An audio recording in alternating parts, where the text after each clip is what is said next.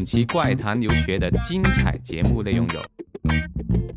这位嘉宾影响了我们当时为什么要到国外读书的一个非常重要的人物。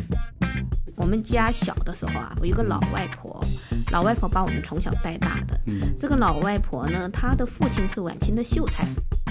然后呢，那个联合国的那个代表团的，他们那个妇女代表团的，就非常高兴，没想到这么小这个地方还有人能说英语。我哭了以后呢，我就给我一个很好的朋友，加拿大他们一家在那里，我就说，我不行，我受不了了，我要回国。国外是有理论，就在5岁左右的时候，是孩子语言发展的关键时期。可能也就是很小，我们很多学生都还没有出生。我当时应该毕业了。你那时候小学毕业，幼儿园毕业。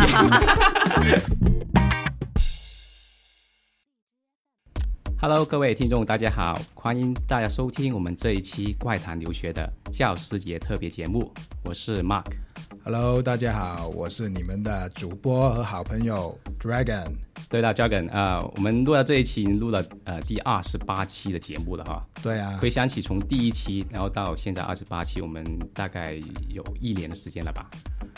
如果准确来说呢，从今天开始算起，应该是1年多1个月。我记得我们第1期的发布是在2015年的7月份。对，所以我们怪谈留学已经1周年了。对啊，出生1周年了。对，其实今天也是很值得我们纪念的一个日子啊。那还有，其实怪谈留学的初衷啦，其实也是于人于己嘛。对，其实主要我们也希望这个节目 podcast 能带给我们的身边的朋友一些欢笑欢乐。对，没错，对吧？但是这个节目发布之后呢，我们收到也很多朋友的给我们的一些反馈，他们觉得我们这个 podcast 真的帮到了他们很多。比如特别是一些他们想到国外留学或者是到那个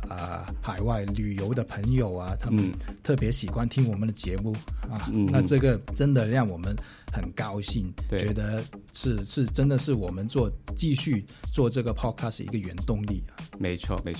然后说起我们刚开始做这个节目的时候啊，我觉得我跟 Dragon 都有一个小小的愿望啊，对，一个共同愿望，对吧？对。那么就是这个愿望呢，就是能够希望真的能够请上这位特别嘉宾上来我们这边做1期的节目。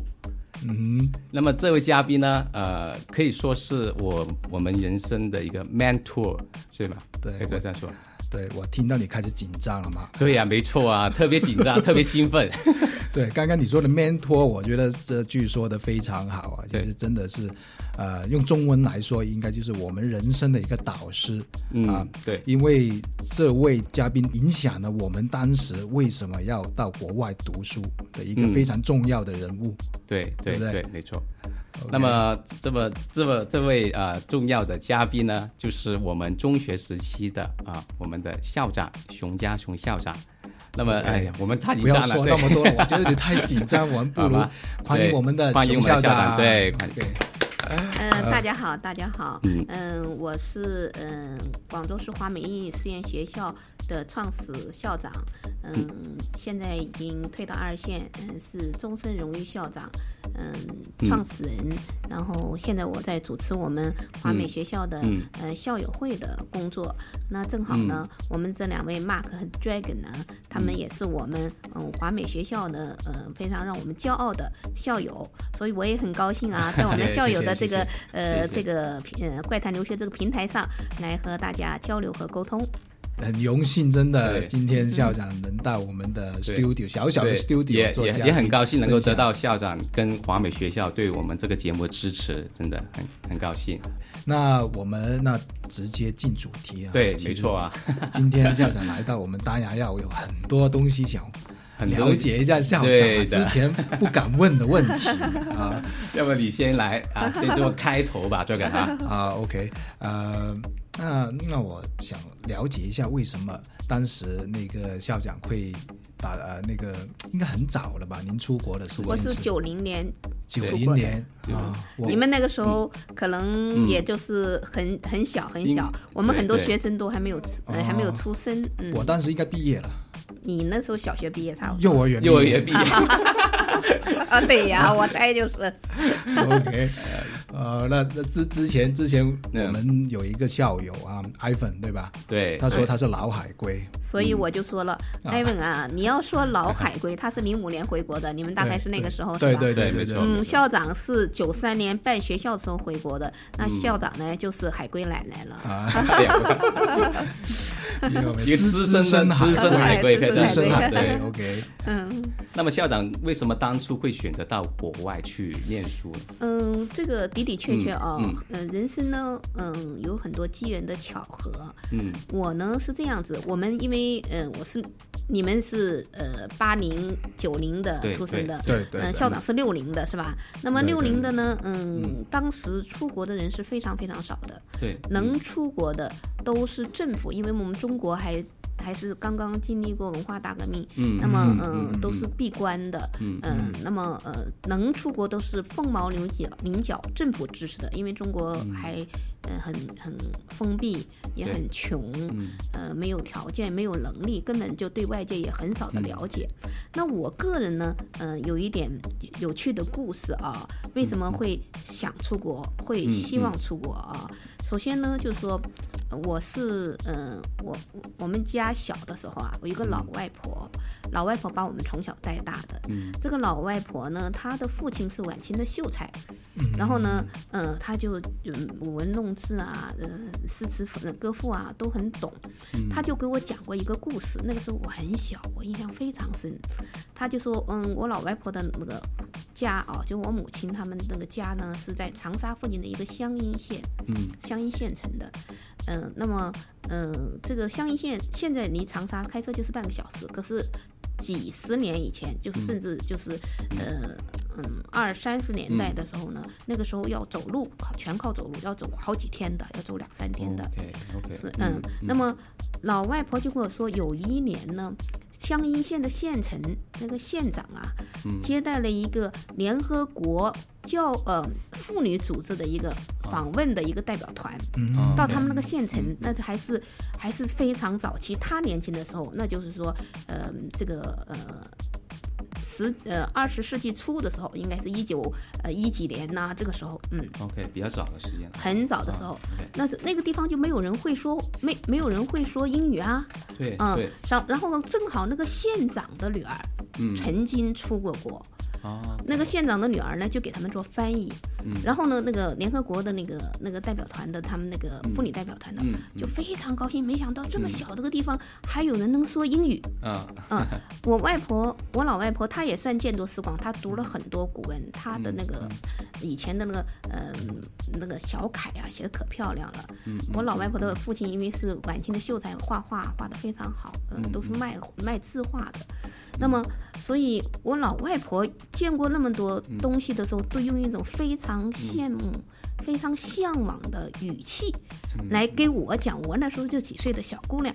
哎呀，我觉得，哎呦，这个外面的世界能说英语的是这样的不同啊！所以在我幼小的心里面呢，这是一个小小的芽，让我对外面的世界有所向往。那么这是一个故事。另外一个故事呢，那就是要到我10几岁的时候了。10几岁的时候，那就是已经是文化大革命后期了。文化大革命那时候呢，中央电视台有一期呢是应该是星期天的时候，以前那种每周都是6天的，不像现在是每周5天工作日。那时候每周就星期天下午的时候呢，有一期中央电视台有一期那个就是教英语的节目。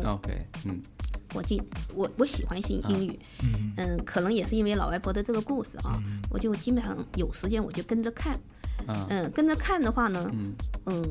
那个节目呢，有一次就放了一个，就是通过教歌，来教英语，那个歌呢，非常好，非常让我非常向往。这歌呢名字呢叫 Que Sera, Sera。那么它是，我还记得当时那个开头 ，When I was a little girl，What I will be。I asked my mother。 其中的歌词有歌词是这样啊，那个歌的那个旋律啊，因为我也年轻嘛，我也是像你们一样是吧？10几岁的时候，哎呀，就觉得非常非常向往。我本身也喜欢学英语，然后再加上这样2个小小的 story， 我觉得就对我的人生啊，就起到了，就是说就是走出去，因为那时候人很少很少走出去，而且我们也不是说在1线城市，你像当时如果说是在北京、上海、广州，已经就是说政府的就是大的大学的教科院科学院的那些人，就很多政府送出去出国了，那就是80年的时候是邓小平改革开放，不是就开始公开招大学生啊，然后就送学生出国嘛，是那个事情。所以这2个故事，这2个小的 story 让我非常向往到国外去学习，然后我也很喜欢英语，我很喜欢阅读，我读了大量的中文和英文的书，所以我那个时候也没参加任何托福考试，没参加任何托福培训，刚好有我了解，我有一个朋友他们先出国了，然后我就自己考托福，考了1次，因为我和你们不一样，现在的同学们孩子们都是在国内中学的时候就已经，我们那个时候是在国内上的大学，然后到国外去上硕士，是这样一个情况。那么我们说起来啊，年代不同了。你看我出国的时候是90年出国，对，90年出国的时候呢，那个时候我观察了啊，我们因为中国和国外啊相差也很封闭嘛，相差很大。我们是学硕士的，我的专业是数学。我们学硕士的时候，我们做很多那个 tutor， 我们有那个tuition waiver， 有 scholarship， 然后再做 tutor 来拿那个助教TA 是吧？对，teaching assistant 的那个那么我们做 tutor 的时候呢，就我们去辅导啊，去监考啊，那么辅导监考的时候，那些大教室里面啊，几百号这个本科学生的时候呢，对，首先黑头发的本科学生是不多的，那么黑头发的本科学生那个时候大部分都是这个我们应该是香港啊，日本啊，台湾啊，这种韩国啊，这样的一些学生，我们大陆没有说去读本科的，读不起的，我们那个时候去读都是读 master 或者是 PhD，那么 master PhD 都是拿到资助。拿到资助就是说，有 TA， 有scholarship， 有tuition waiver， 那么有时候老板还有些grant， 那么这样的话呢，你做 research 啊，这样的话你就会有钱。曾经我记得，我第1个读的那个大学是加拿大的那个 University of Guelph， 它是一个在加拿大，它是加拿大多伦多大学分出来的农学院。加拿大是个农业国家，所以这个Guelph大学呢是在加拿大农业研究最强的，他得的 grant 也很大，他这个政府支出很大嘛。那么我们中国留学生在这个大学的中国留学生，大部分都是农业部或者是农大送去读 master 和 PhD 的。而加拿大有一个就是它发达国家资助第三世界国家，它有一个 grant， 它是政府 grant， 叫 CIDA， 它就是加拿大政府资助第三世界国家的这个一个专项的一个基金。这个 CIDA 的话呢，当时我们就有很多中国的同学是 CIDA 项目过去的，那么我们中国同学就讲给我们，你想想我们挺心酸的。这些这个加拿大的这个基金，它支持一些国家，比如说给你这个同学给一个留学生的名额，好，1年，比如说是2万加币，我们中国政府呢就把这个2万加币分成3个人的头上，分成3个人的头上，就是可以3个人去那个国家读，就是它这个整个这个就算是这样。当时我们去的时候，那些到这个就是公派到的，仍然比在国内要富裕。我记得我出去的时候，我也是大学老师，我1个月的工资就是100块钱人民币左右，然后我们当时加币的兑换率是8左右，美金的兑换率是12到15左右，我记得我刚去的时候，因为我去是我已经结婚了，我的孩子很小，我的孩子才9个月，我很想念，然后呢又想打电话回来，打电话第一分钟是3块钱加币，再加上15%的税，加拿大是15%的税，就是第一分钟说话就说掉3块4毛5，3块4毛5你乘8，就按我当时的1个月工资来算的，就是1大半的工资就没有了，就是1分钟说话。所以这个我们当时出国的这个情况还是真的和现在不一样。对，完全不一样。对，其实就是等于说以前打个电话真的能倾家荡产的哈。对呀，对呀。不过现在就好很多了，现在的一个科技啊，各方面通信啊，各方面都已经发达很多了。就比如说在澳洲，现在我觉得澳洲打长途电话回来中国的话费，比起我们国内通话的话费还便宜，还便宜。对，这个我也是经历过的，因为我们去的时候，加拿大只有一个政府垄断的一个电话电信公司，叫做 Bell Canada。对，那么后来的话就政府啊，就政府政策上面支持就是竞争，就全部就很多小型的电脑公司，后来就说 IP。那我到后期的时候，就他们我们也是那种买那种电话卡，然后的话呢，但是还是要通过电话买电话卡，还是要通过当地的那种座机电话，那时候还没有 cell phone 呢，那么去用了 IP 就可以便宜很多。这也是我留学，因为我最开始留学是3年，然后2个硕士学位嘛，所以的话呢，也是看到这个就是电话费这一块，就是整个就是变化都非常大。那么校长刚刚开始过去的话，应该有很多不习惯的地方是吗？是啊。对，不习惯的地方嘛，比如说语言啊，各方面有没有？这生活、啊、好多。我呢，因为我是学数学的，本身是学数学的，语言呢，我那时候没出国以前，因为我喜欢英语，所以我就参加了电大的那个英语的这个自学考试，我都拿到了电大英语自学考试的这个专科的这个学历。OK， 我的读和写都很强，在他学数学的，他这个逻辑性很强，我语法也很好，但是听和说就比较弱，因为那个时候不像你们后来条件好了，有外教啊，有录音啊，有电影啊，电视啊，很多渠道都可以来，那时候什么都没有，那就靠自己学。所以的话呢，我们以前呢学英语，你们可能不了解，我们那时候的英文教材，我们在中学的时候英文教材啊，是Long Live Chairman Mao, I love Beijing Tiananmen Square。这种英语的，然后的话呢，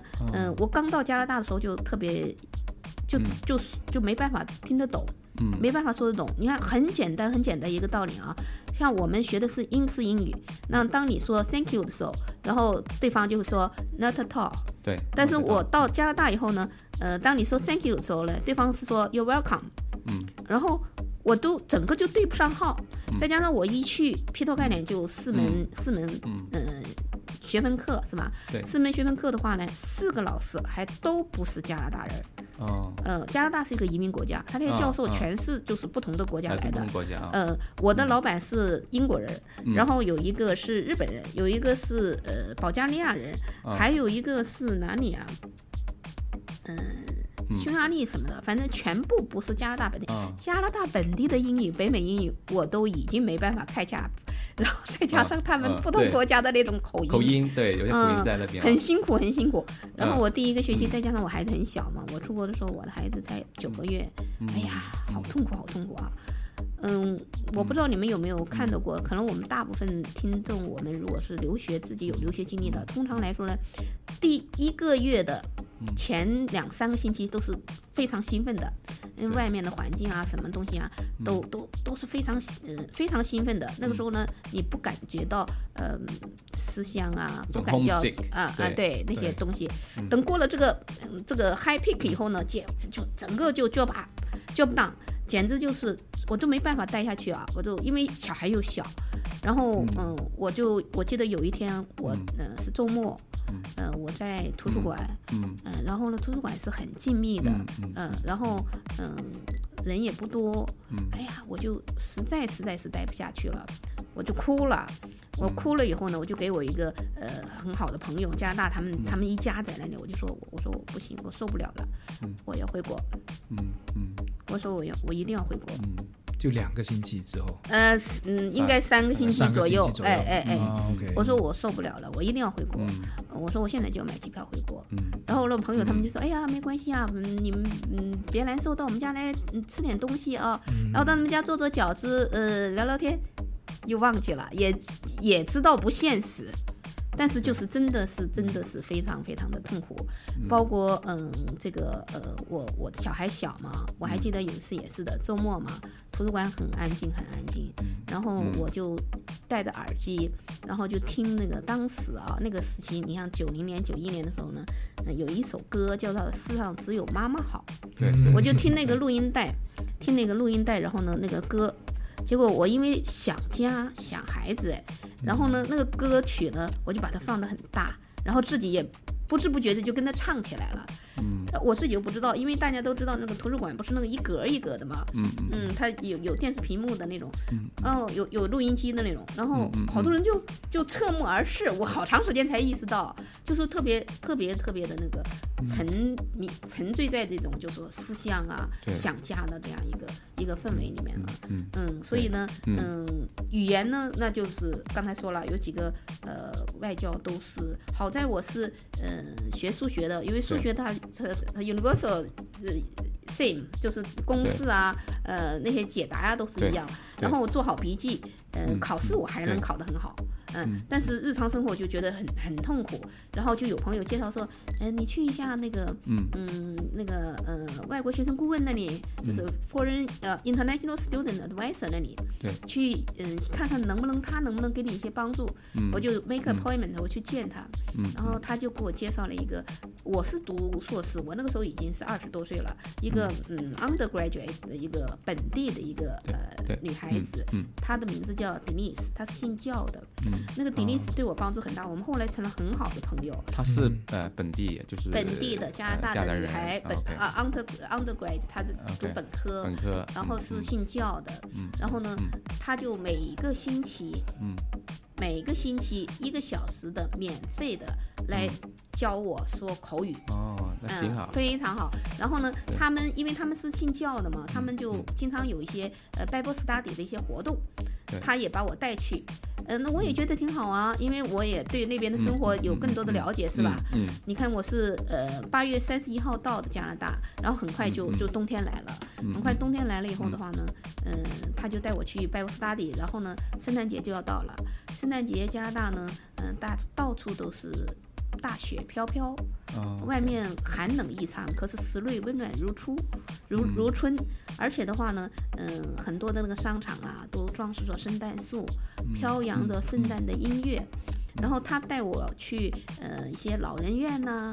一些外面去游玩的时候呢，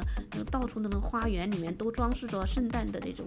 各种各样的灯饰，是吧？圣诞树啊，灯饰啊，然后花园里面还装一些小路、小马车啊那些的啊，小人啊。然后呢，到老人院和老人们一起唱那个圣诞歌啊，那样一个冬天，这是我在加拿大的第一个冬天。它是和我们在中国这种冬天呢是完全不一样的，是吧？对，它的这种到处的这个装饰的这种音乐，这种充满着关心和爱护的这种氛围，给我留下了真的非常非常好的一些印象。对，说到这里，不好意思啊，我想起以前真的我小学之前真的没有什么过圣诞节啊，对，直到我真的去到华美，真的能够感受到啊，原来外国人什么叫圣诞节，原来圣诞节是这样子过的。对，就是这样。因为我在加拿大的第一个冬天，这个圣诞节给我留下了非常好的一个印象啊。所以我们回来办学校以后，我们从93年开始，每年都有个圣诞迎新的活动，对，就是我们通常来说12月的第一周，就学校的主干道上就会装饰起这个圣诞的这个灯饰了，然后的话呢，放上圣诞的这个音乐，其实它虽然是一个宗教的活动，但是它也是给我们，给我们的日常生活呢带来不同的色彩、不同的文化，而且你是迎新嘛，对，是吧？所以我们学校的圣诞舞会，以前你们也应该记得哦，还放焰火的哦，有，现在不能放了，现在不能放了，对，以前真的很开心，很好玩，对，我还记得每个月也办一次生日会，就是这个月生日的所有同学都集中在一起，对，然后切蛋糕啊，玩游戏啊，这样子，是，也除了圣诞之外还有这些，其实我觉得华美的圣诞节要比国外的圣诞节要精彩，还热闹，对，很无聊的。我在英国时候过圣诞节没人的，整条街都是，为什么呢？他们都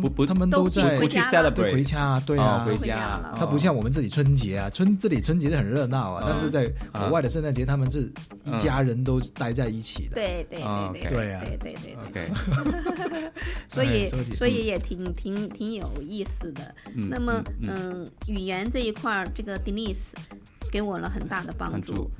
然后我觉得我非常感激，包括这个文化的不同，我们现在可能国内像这些圣诞啊、迎新的这种氛围都商业氛围都蛮强的，那个时候我们那个时候是完全接触不到的，是完全另外一个世界，所以对我的人生也蛮大的影响。我反过来，我们办学校以后又把它带进了我们学校，事实上可能也就带进了你们的生活。对啊，对，所以我们很幸运啊，能够进到华美学校。对啊，真的。刚刚你说到啊，对了，校长你说到文化的差异啊，所以我也想了解一下，当时你觉得怎么去看待这个问题，就是这个中国文化跟国外的文化？这一块的话呢，我觉得啊，首先因为我们以前那个时候啊，就是比较封闭嘛，对，比较封闭的话呢，没有接触过多少国外的文化，那么一到那里以后，完全exposure 在那个文化里面哈，可能很多人会有抵触，对，会有不接纳啊。我呢，我那时候可能我觉得还是和你们和大家出国时的那个年龄有很大关系。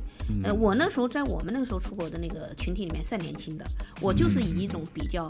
较开放的态度来看这个文化的差异的。我觉得各种文化都有各种文化的精华，也有糟粕。那么，我们去其糟粕，取其精华。任何一个人的群体里面啊，你是中国人也好，外国人也好，他有好的，也有不好的。我们来正确的看待这个。人家说林子大了，什么样的鸟都有，是吧？能正确的看待这个，心态就会很好了。我觉得这一点文化是非常非常差异是非常非常大的。一个特别特别包括校长在学校以后啊，一个特别特别大的一个不同，因为我也是学数学的嘛。国外呢，它所有的东西都是靠实证的。就是它大样本的数据的这个基础，然后呢，很多东西它来 prove，它 prove 它觉得是有规律的东西了，它再来去普及，你医学也是这样，你西方医学和东方中医它也是这样。我们中国呢，很多是靠经验的，经验的话呢，其实很多东西它是很精髓的，可是经验的传承本身呢，它就会打折，它就会变化，所以呢，它这个情况的话呢，就是科学本身它更多的是基于一种大批量的事实的实验的结果以后的提炼，提炼。那么我们东方呢，其实我们有非常非常辉煌的历史和文明，更多的可能呢，就是说更多的是一种经验的提取和经验的推广，这个是有一些差异的。那其实我还有一个问题啊，我们问题很多啊，校长。就是当年您是读数学对吧？对。那为什么会回国之后您会办一个民办的学校？有这个想法？为什么？这一块的话呢，我们学校啊，我们学校的名字啊，你看。华和美是吧？还有一个英语是吧？这个呢就有呢。我当时出国去这个英语，我的英语，我考托福我就考过一次，我没有上过任何托福班，我爸他就过了。然后的话呢，我的阅读啊，我的数学都很快，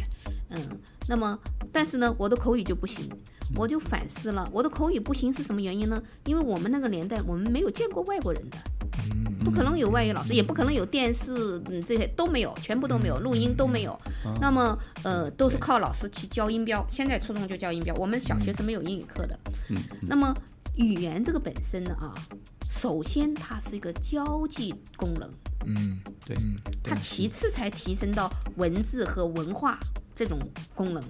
文字和文化是在交际的这个基础上的，是吧？你再能看再能写，你不会说就是瞎子和聋子， 对吧？那么我就回顾起我自己中学学英语，我考试都考得很好，是吧？可是我受不了。我就觉得呢，有几点，就是我们过去啊，就是我们那个年代的时候，我们的英语学习是失败的。失败在什么呢？语言如果要交际的话，国外是有理论，就在5岁左右的时候，是孩子语言发展的关键时期。Okay. 对。所以你们进来的时候都是幼儿园、小学进来的，对吧？这个时候他是语言啊，他就是他听和说，他很自然。这样的话呢，在这个关键敏感的时候，他接触了英语的话呢，他一辈子，他在这个语言的感觉上面，这交际的这个层面上呢，他都会比较受益。所以我们经常，我们现在学校也是很多家长啊、孩子啊，就是到我们学校来，他也有些其他的这个幼儿园来的啊。那我们学校幼儿园呢，可能我们是外教带半天的，现在的外教带他们半天，这个游戏啊、唱歌啊、跳舞啊、搞活动啊。我们幼儿园孩子在这个语言关键时期的培养的目标，就是要他学得纯，要他学得正，要他的语感好。倒不一定说哗啦哗啦能说多少，因为我们看到有些外面幼儿园，他会强迫要孩子去背一些东西啊，机械式的反应一些东西啊，那么这种语感的东西呢，是感觉不出来。可是当他往上走的时候啊，我们所有的我们现在3000多在世界各地留学又回来的所有的学生，都得益于我们比较正宗道地的语言的学习，对吧？包括你们出去以后这种交流的这种自信，是吧？这个语音的纯正，是吧？包括他这个因为你语言的这个纯正到地以后呢，你对文化的接纳，你就也有自信了，没错，是吧？没错。所以这一点呢，是我们的不同。那么，所以我回顾我自己当时的失败，所以我们呢，当时我孩子也小，是吧？所以我们就要办一个英语实验学校。英语实验嘛，对吧？那为什么又叫华美呢？我的感觉就刚才Mark 也说了，这个我们中国的文化和西方的文化，你怎么看，是吧？其实我的感觉呢，不能说中国的文化就100%的好，西方的文化就100%的差，这个绝对的这个黑白论呢是不太好的。我觉得应该是我们是去其皂白，取其精华。我们中国也有很差的东西，那么西方也有很好的东西。对，所以的话呢，我们是去华。语义就是我们中华美呢就是语义。当时因为我是在加拿大留学嘛，语义呢西方北美，所以你看我们的校徽，我们的校徽的标准色是红蓝色，红是中国的代表色，蓝呢是一般都是西方的比较理性的这个色彩的代表色。你包括我们的校徽的那个 logo 的那个标志，我们和很多西方的大学那个盾牌，都有相似的，但是呢，我们下面有一个长城，我们校徽下面人家是飘带的地方，我们是有一个长城，寓意我们这个学校呢是在中国的有着西方特色和精华的，结合两个文化特色的这么一个实验的探讨的学校。原来我到现在我终于明白了，你们原来还不知道，我真的不知道，从来没过问多次。你知道吗？我们从2005年开始，我们所有每一年的新生。都有一个入学仪式，入学仪式全部都要给他们诠释我们的校名、我们的校徽、我们的校歌、我们的标准社是怎么来的。就是说，就是它是我们这个学校的文化了。你们要补课哦，因为我们是最早01年就离开了，对对，我们要补一下，明天组织我们01届的学生去唱校歌啊。对，这个主意不错，这个主意可以去做一个，真的。OK， 好的，那时间也差不多了，然后到节目的尾声呢，我想借这个教师节啊，刚才说的我们这个教师节特别节目，教师节这个节日，也想跟校长你说一声，谢谢你，谢谢你们，谢谢你们，我也为你们骄傲，我们的华美的校友真是遍布天下，然后你们也很成熟，也很成功，校长为你们骄傲，预祝你们工作、生活、事业啊，取得更好的成绩，谢谢，谢谢，谢谢。好，除了谢谢校长之外，当然也借这个机会也感谢一下以前在华美所有教过我们的老师们，因为毕竟教师节，对他们也对我们的帮助也很大。对 Mark， 你必须要感谢校长跟老师们啊，不然你就走了很多弯路，走了很多弯路。当时我看到你在中学的时候已经走到了，走到了那个悬崖的边缘了，有这么夸张吗？悬崖边缘，还好校长一手把你拉回来，对不对？你已经掉进悬崖了，校长用绳子把你拉上来。这个教育啊，教育是很辛苦的，很操心的。可是看到我们的同学们成长了，真的是非常非常骄傲。这也是校长人生中最最骄傲的东西了。谢谢你们，谢谢同学们。最后也真的祝天下所有老师教师节快乐。对，教师们很辛苦，老师们节日快乐。OK， 然后到节目的最后啊，刚刚我听那个校长也说了一首歌名。已经因为我们每期我们的嘉宾都会送一首歌，那我相信校长应该是送刚刚那首，对， Que Sera， Que Sera Sera， OK， 那首歌就是来自于那个很有名的歌手叫做 Doris Day 的。看来Dragon 你有做过这方面的研究。当然了有些故事吗？这首歌校长来我要备课的。对要准备。OK， 那马上送给大家Doris Day 的 Sera Sera， 拜拜。